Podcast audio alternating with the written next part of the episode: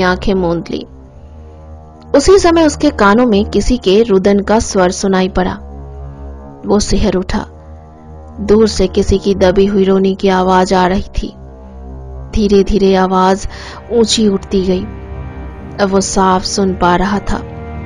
उस बहारी के पीछे से कोई लड़की बेहद मार्मिक स्वर में रो रही थी। कुछ ही देर में रोने का स्वर चित्कार में बदल गया। मयंक के पैर डर के मारे वहीं जम गए। हिल भी नहीं पा रहा था।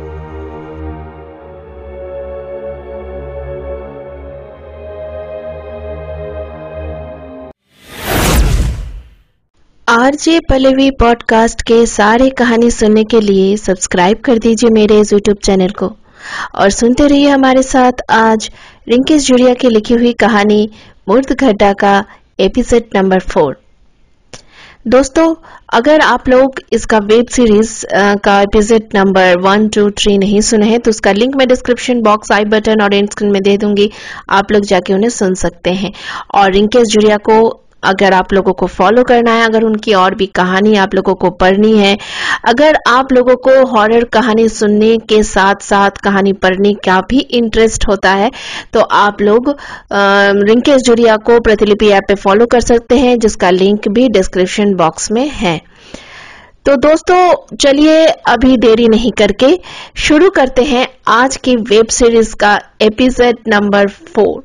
और फिर लास्ट में आप लोग से कुछ थोड़ी सी एक इंफॉर्मेशन देनी है, ठीक है? बहुत इंटरेस्टिंग है, प्लीज जाइएगा मत, इंफॉर्मेशन जरूर सुन के जाइएगा। तो चलिए दोस्तों, शुरू करते हैं आज की कहानी।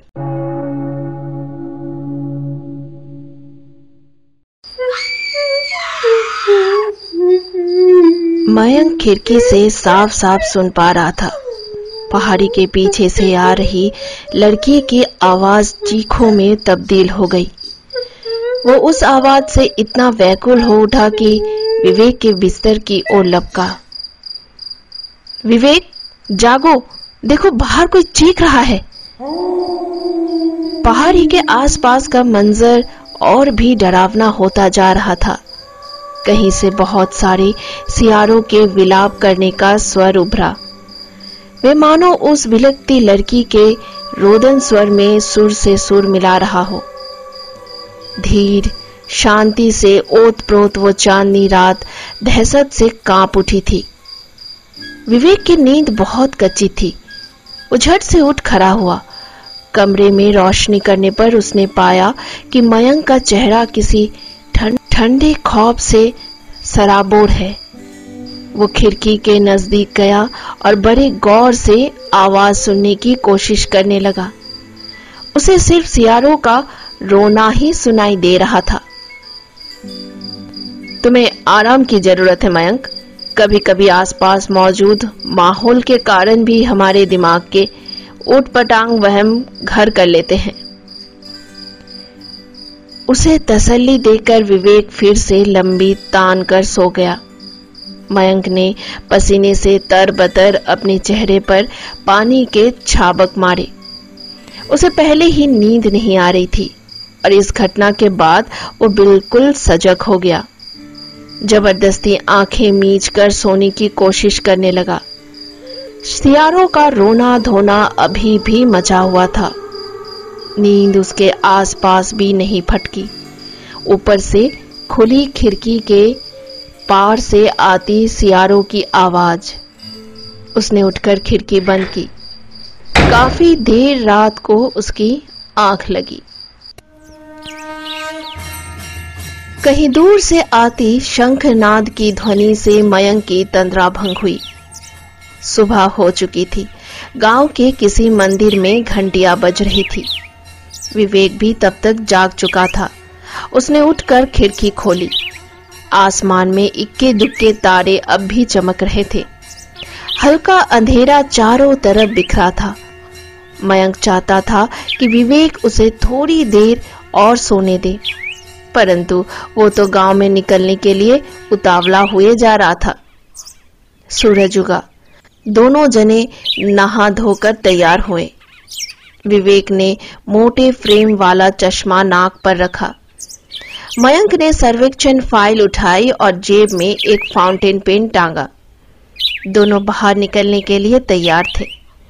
ठीक उसी समय हवेली का नौकर उनके लिए नाश्ता लेकर आ गया। दोनों नाश्ते में अपना समय बर्बाद नहीं करना चाहते थे, पर हवेली की खातिरदारी को मना भी नहीं कर सकते थे। जल्दी जल्दी नाश्ता करके वे गांव की ओर निकल पड़े। मयंक और विवेक गांव के बीचों बीच खड़े थे। उन्हें समझ नहीं आ रहा था कि शुरुआत कहां से करें। पूरा गांव सुनसान था। अगर कोई गांव वाला दिख जाता तो वे उसी से पूछताछ शुरू कर देते, पर यहां तो कोई गली का कुत्ता भी घूमता ना दिखा। अरे आप! दोनों चौंक कर पीछे मुड़े। उनके पीछे वही लड़का था जो कल ट्रेन में उनके साथ आया था। हाँ, हम गांव का सर्वेक्षण करने के लिए निकले हैं। समझ नहीं आ रहा कहां से शुरू करें। कोई बात नहीं, आप मेरे घर से शुरू कर सकते हैं। दोनों खुशी खुशी उसके साथ चल पड़े। चलते चलते वो लड़का बोला, मेरा नाम आकाश है। कॉलेज की छुट्टियों में गांव आया हूँ। आज सुबह गांव की सैर करने निकला तो आपसे मुलाकात हो गई। आकाश उन्हें गोबर से लिपे एक कच्चे मकान के सामने लेकर गया। कोने में लकड़ी का एक हल रखा था। एक तरफ टूटी सी चारपाई पड़ी थी। कुछ दूर दुबला सा लंगोटी लपेटे एक बूढ़ा बैलों को पानी पिला रहा था। उसने आवाज लगाई, नाना जी इधर आइए। बूढ़े ने गर्दन घुमाई। सूट बूट वाले लोग, और वो भी उसके घर। वो अधीर हो उठा। आकाश ने उन्हें चारपाई पर बैठाया और पानी लेने के लिए घर के अंदर भागा। बूढ़ा बड़े ही आशंकित मन से उनकी तरफ बड़ा चला रहा था। नमस्कार बाबू। बूढ़े ने हाथ जोड़े। आकाश पानी का लोटा लेकर आया। ये मेरे नाना जी हैं, रामशुक। उसने बूढ़े की ओर देखा। नाना जी ये बड़े अफसर हैं, शहर से आए हैं हमारे गांव का जायजा लेने। बूढ़ा उत्सुक हो उठा। आज तक तो कभी उनके गांव में कोई शहरी अफसर नहीं आया। क्या पता गवर्नमेंट ने अब गरीबों की तरफ भी ध्यान देना शुरू कर दिया हो। शायद उनकी अभिशापित जिंदगी में कुछ सुधार आने वाला था। मयंक सवाल पूछना शुरू करता है, आपके घर में कौन कौन है? आकाश, मैं और नाना जी। बूढ़ा बीच में बोल पड़ा, वो क्या है ना बाबू, ये हमारी भतीजी का लड़का है। इसके माँ बाबा बेचारे अकाल मृत्यु को प्राप्त हो गए। तब से हम ही इसके माँ हैं, बाबा हैं। विवेक, एक बात और पूछनी है, गांव में लोग बाहर क्यों नहीं निकलते? इतना सन्नाटा क्यों पसरा रहता है? रामसुख, अब का बताए साहब, आप जैसे शहरी लोगन को हम गवारों की बात पचेगी नहीं, फिर भी बताते हैं। गांव पर एक भीषण श्राप है। अभी 1 महीने पहले की बात लीजिए, गांव का एक आदमी हरिया उस श्राप की चपेट में आकर मरा है। हाँ, लोग सालों से इसी खौफ में जी रहे हैं। सूरज जब तक सिर न चढ़े कोई बाहर नहीं निकलता, और सूरज ढलने से पहले सब अपने अपने घरों में घुस जाते हैं। मयंक और विवेक को उस बूढ़े की बात पर कुछ खास विश्वास नहीं हुआ। उन्होंने एक दूजे का मुंह ताका। बूढ़ा फिर से बोल उठा, आपको भी सलाह दे रहा हूं, कभी भी पहाड़ी के उस पार वाले मुर्दघट्टे की तरफ ना जाइएगा। वहां की काली आत्माएं किसी को नहीं बख्शती। हमारा क्या, यही घुटी सी जिंदगी जीना हमारे माथे पर लिखा है। अगर कोई शाम के वक्त मर जाता है तो लोग उसका दाह संस्कार अगले दिन दोपहरी में करते हैं। पूरी रात देह घर में पड़ी रहती है। विवेक को बूढ़े की बातों से कुछ खास फर्क नहीं पड़ा, पर मयंक थोड़ा असहज हो उठा। उसने बात का रुख मोड़ा।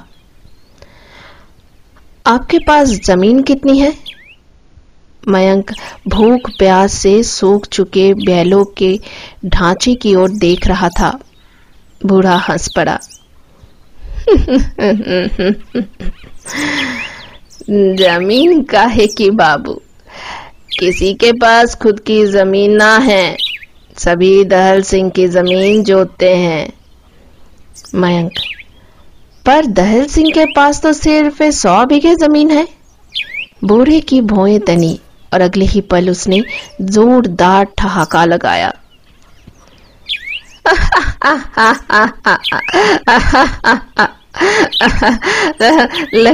लगता है उसने आपको भी धोखे में रखा है। अरे बाबू, पूरी 400 बीघा जमीन से 1 हाथ भी कम ना है जमींदार के पास। दोनों हैरान होकर एक दूसरे की ओर देखने लगे।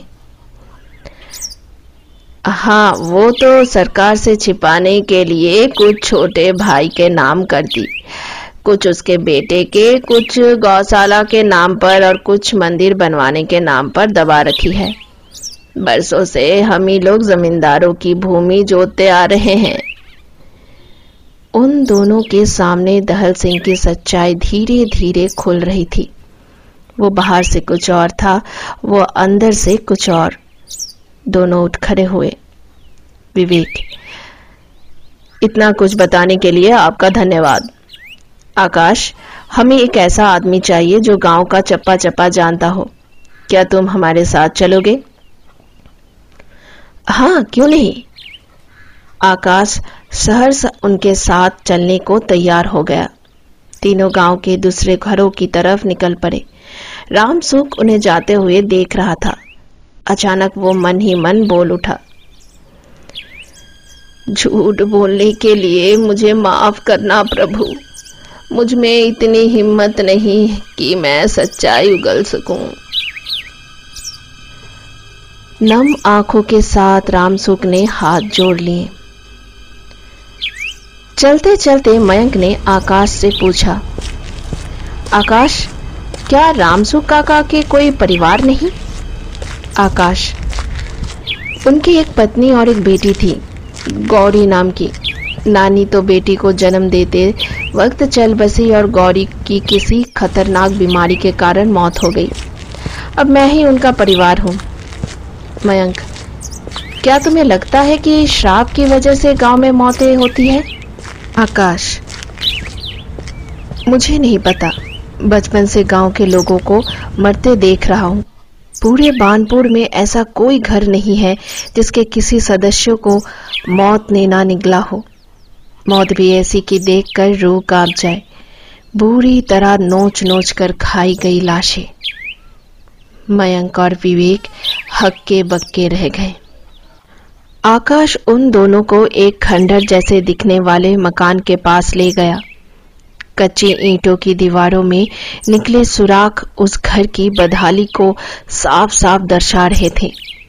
दीवार के सहारे एक जूट की चारपाई खड़ी की गई थी। एक तरफ कोने में कुछ ठिकरे पड़े थे। आकाश ने आवाज लगाई, काकी, ओ बूढ़ी काकी। अंदर से बेहद कर्कश और घुटी सी आवाज निकली, अरे कौन है? मयंक ने गौर किया कि गांव के लगभग सभी घरों की हालत ऐसी ही है। फटी पुरानी चित्रे नुमा सारी तन पर लपटे झुकी कमर वाली एक बुढ़िया घर से बाहर निकली।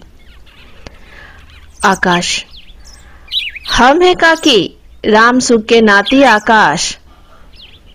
बुढ़िया ने मानो आकाश की बात को पूरी तरह अनसुना कर दिया।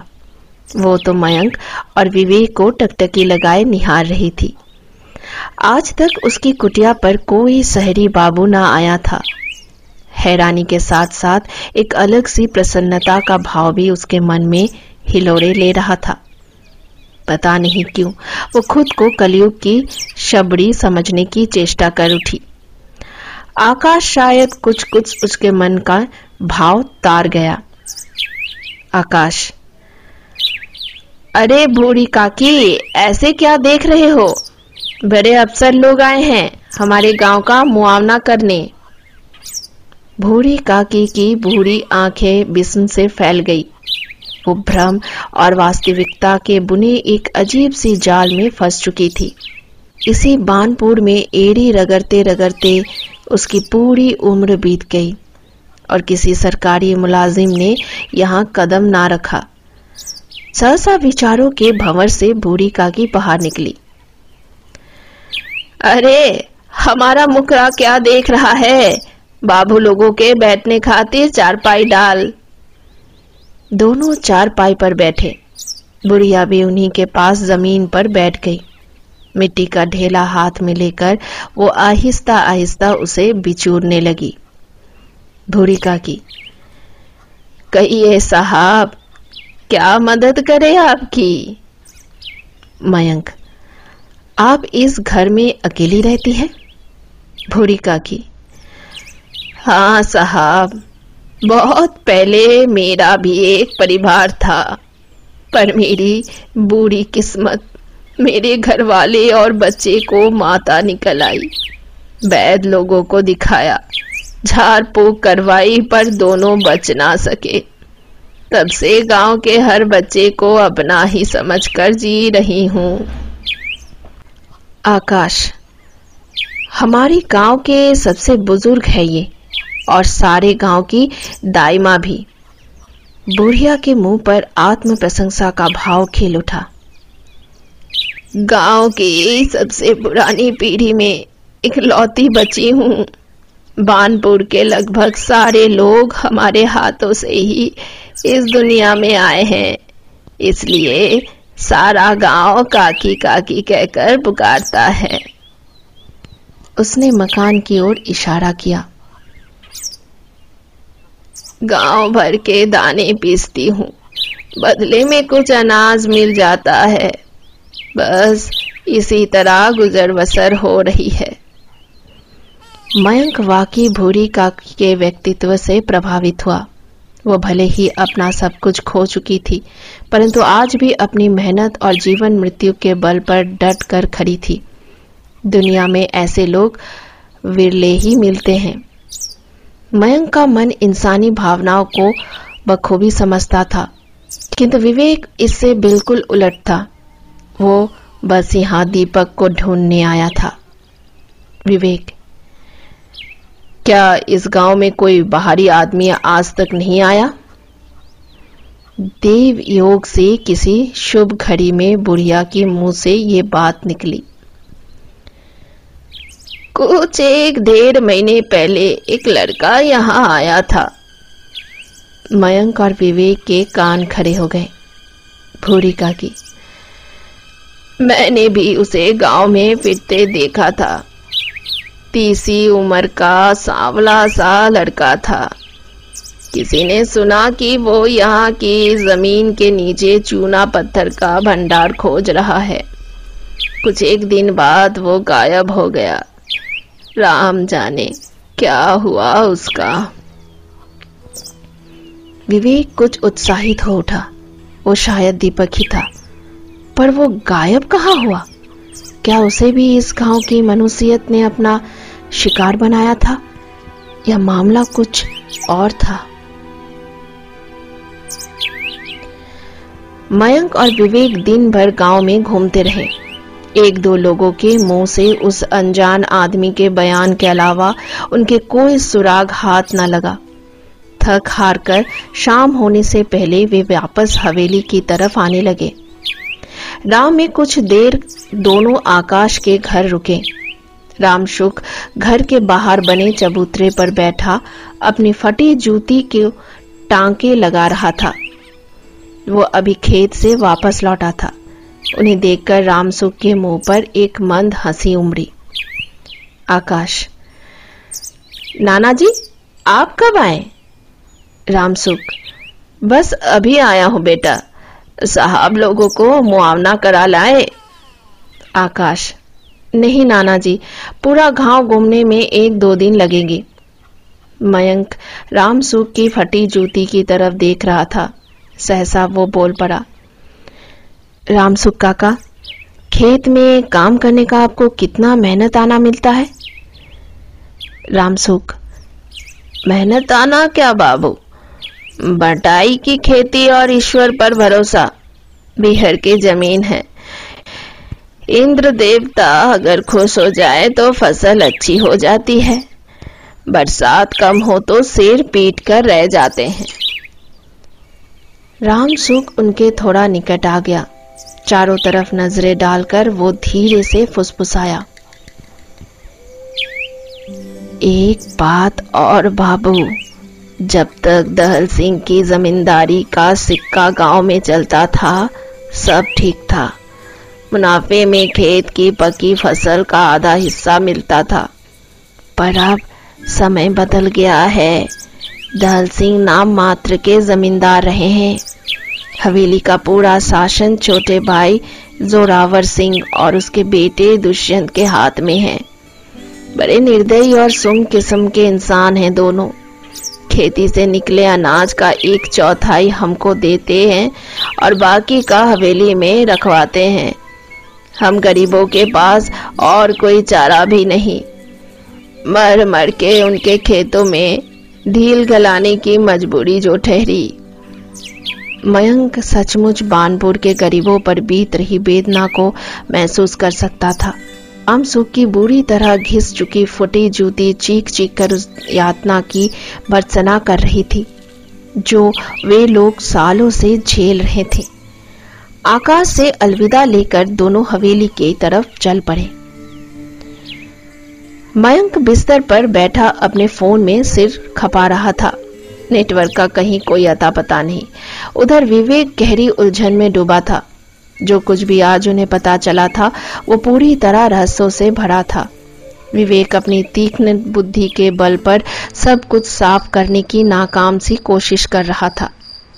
मयंक, क्या वो दीपक ही था जिसका हुलिया बूरी काकी ने बताया? विवेक, लगता तो है, पर वो अचानक गायब कहाँ हुआ? मयंक, पता नहीं, बानपुर के रहने वाले भी कुछ डरे सहमे से रहते हैं। किसी श्राप के बारे में अल बल कहते रहते हैं। न जाने क्यों यहाँ का माहौल बड़ा रहस्यमय है। विवेक, सही कहा, सभी लोग उस पहाड़ी के पीछे बने मुर्दघट्टे की तरफ जाने से भी डरते हैं। विवेक खिड़की से बाहर उसी पहाड़ी की तरफ देख रहा था। पहाड़ी के पीछे वाला मुर्दघट्टा, वो पहाड़ी वर्षों से किसी भयानक रहस्य को अपने अंदर समाये हुए है। आखिर क्या रहस्य है वो? किसी की रोने की आवाज, कांपते होठों से आ रही आवाज जिसमें कोई गहरी पीड़ा छुपी थी। अपने ऊपर बीती और यातनाओं को याद कर मानो वो रुदन स्वर और प्रचंड हो उठा। मयंक अपने बिस्तर से अबुलाया सा उठ खड़ा हुआ। रात काफी गहरा चुकी थी। सन ठंडी रात में बाहर से तेज विलाप करने की आवाजें आ रही थी। वो चकित हो गया। इतनी तीव्र आवाज सुनने के बाद भी कोई उठा क्यों नहीं? आखिर माजरा क्या था? उसने उठकर कमरे में रोशनी की तो पाया कि विवेक अपने बिस्तर पर नहीं था। खाली बिस्तर देख उसे बड़ा ताज्जुब हुआ। विवेक कहाँ गायब हो गया? अंधेरी रात, बाहर से आती बिलखने की आवाजें और विवेक का गायब होना, इन सब के कारण उसके मन में एक अजीब सा डर समाता जा रहा था। साहस बटोरकर उसने नीचे जाने का सोचा।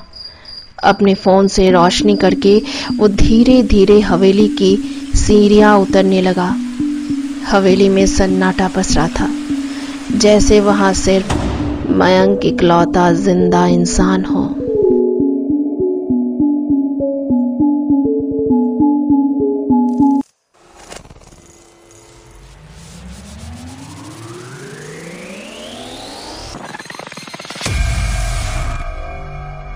हेलो दोस्तों, आशा करती हूँ आप लोगों को ये कहानी अच्छी लगी है। मुर्दघट्टा का एपिसोड नंबर 4। एपिसोड नंबर 5 यानी एपिसोड नंबर 5 यानी नेक्स्ट एपिसोड सुनने के लिए आप लोगों को कुछ नहीं करना है, सिर्फ सब्सक्राइब कर दीजिए इस चैनल को, जितना हो सके लाइक कीजिए, शेयर कीजिए और कमेंट करना मत भूलिए कि ये कहानी कैसी लगी। और अगर आप लोगों को इसका पहले वाले एपिसोड सुननी है तो उसका लिंक मैं डिस्क्रिप्शन बॉक्स आई बटन और स्क्रीन में दे दूंगी, आप लोग जाके उन्हें चेकआउट कर सकते हैं।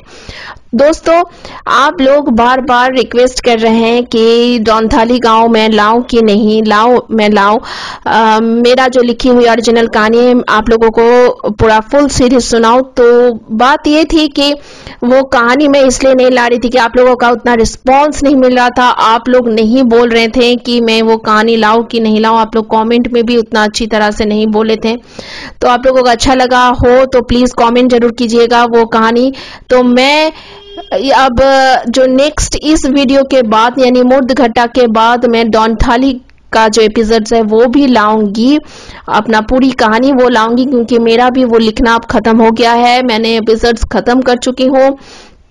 प्रतिलिपि पे मैंने वो एपिसोड मैंने अपलोड कर रही हूँ, धीरे धीरे वो अपलोड हो जाएगी। तो आप लोगों को वो कहानी अगर सुनी है तो प्लीज़ कमेंट बॉक्स में जरूर कमेंट कीजिएगा। तो मैं नेक्स्ट एपिसोड्स में डोंथाली गांव के ऊपर ही लाऊंगी नेक्स्ट जो कहानी है।